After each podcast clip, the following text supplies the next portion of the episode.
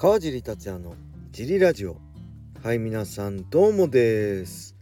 えー、このラジオは茨城県つくば市並木ショッピングセンターにある初めての人のための格闘技フィットネスジムファイトボックスフィットネス代表の川尻がお送りしてます。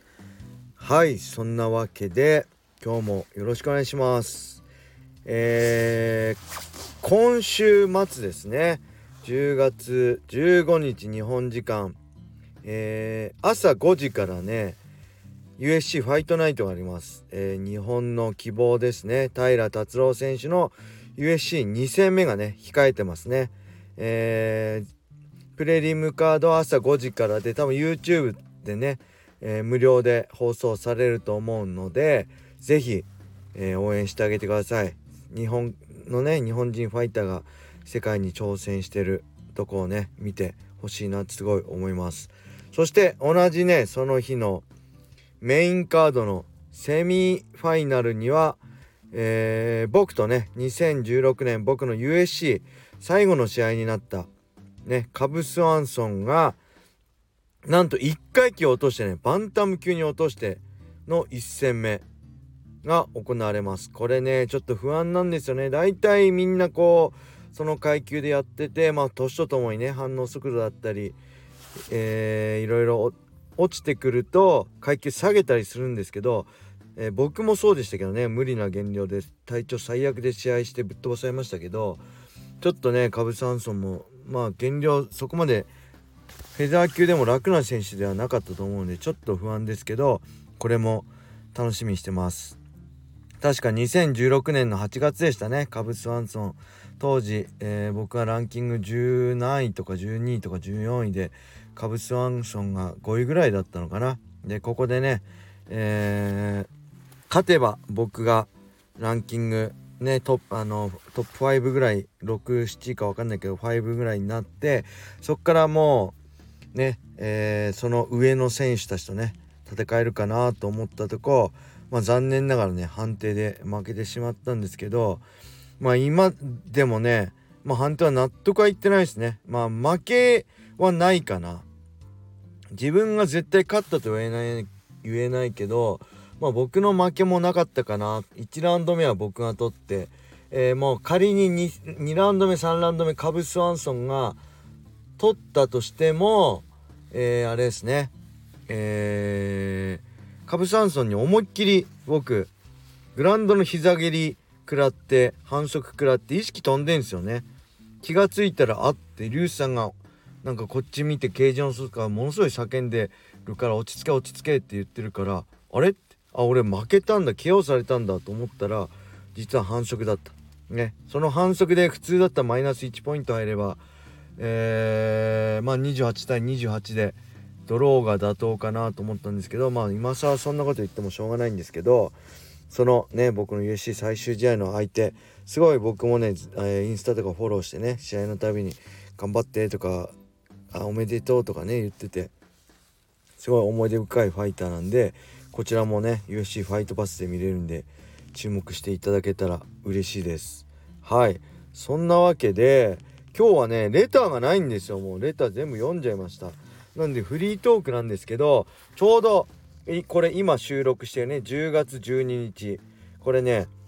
ちょうど3年前なんですよね。僕が最後に試合したのが2019年10月12日のライジンねライト級グランプリ。1回戦でパトリッキー・フレイレとねやってこれも負けたんですけど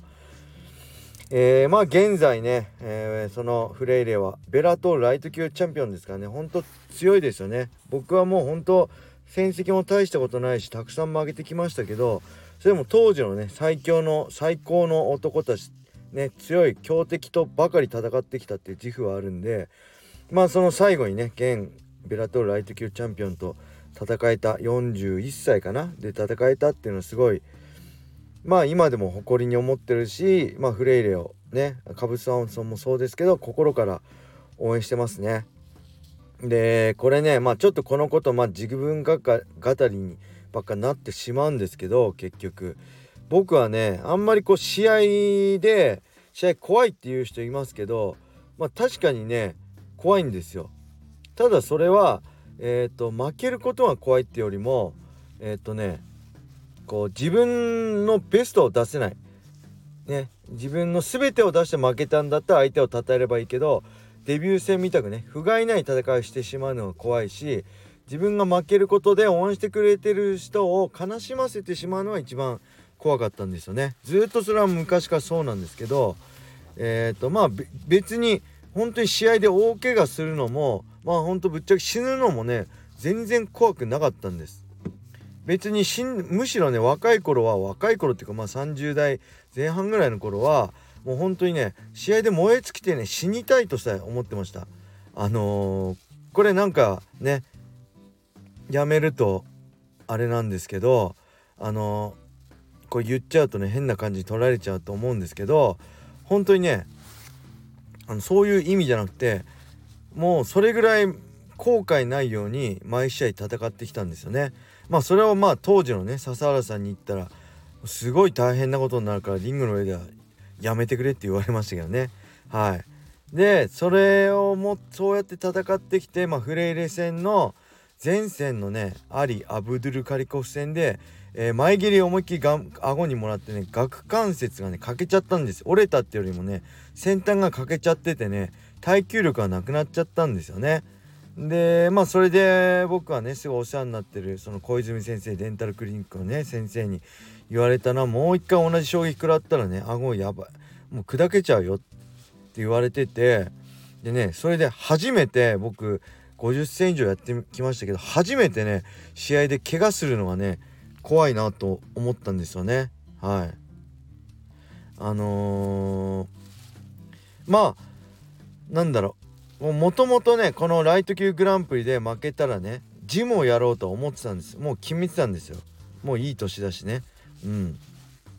でまあそういうのもあってあもうその時ね俺はもう捨て身では戦えないんだなって自分の中でね、えー、思っちゃったんですよね。あのもう次のね目標があるんだなって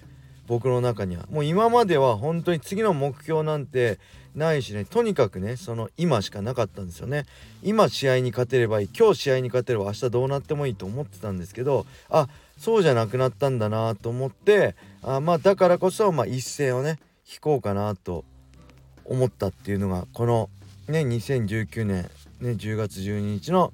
フレイレ戦ですね。うん。でまあえー、その試合のねレフェリーがね、今も現在もね、あのー、雷神でレフェリーして豊永稔さんね元プライドファイター高田道場の豊永さんだったんですよね。で今でも覚えてるんですけど試合がねフレイレに KO されてレフリーストップで止まった後に豊永さんにねあのあ命助けてもらってありがとうございますって言ったんですよね。あんまり試合負けた直後のこと KO とかされたら特にね記憶に残ってないんですけどその時はねはっきり覚えてますね。僕が、えー、尻もついた状態で状態ね立ってる状態で、えー、普通にレフリーとしてね立ってる豊永さんに本当あの命あ俺生きてたと思ったんですよね。あ無事だって。大きな怪我してない。顎も砕けてない。でそれで普通に何も考えずに本当素に出た言葉があ命を救ってくれもらってありがとうございますって感謝の言葉だったんですよね。これもね自分でもなんかびっくりしましたね。うん。それがまあこの2019年、えー、10月12日のね思い出です。そこから、えー、ジムを探し始めて翌年の2020年の1月ぐらいに今のね、えー、並木ショッピングセンターのテナントを見つけて、えー、契約してえー、まあコロナ禍もありね、えー、緊急事態宣言でなかなかオープンはできなかったんですけど2020年の、えー、5月30日にジムをオープンして今に至るって感じですね、えー、なんか思い出自分語りになっちゃって申し訳ないんですけどなんかねそれをふと今日思い出しました。はい。そんな感じでしょうか、えー、レターもねないんで寂しいんでレターがないと毎日フリートークはね厳しいんで、えー、ぜひお待ちしております。はい。それでは今日はこんな感じで終わりにしたいと思います。皆様良い一日を。またね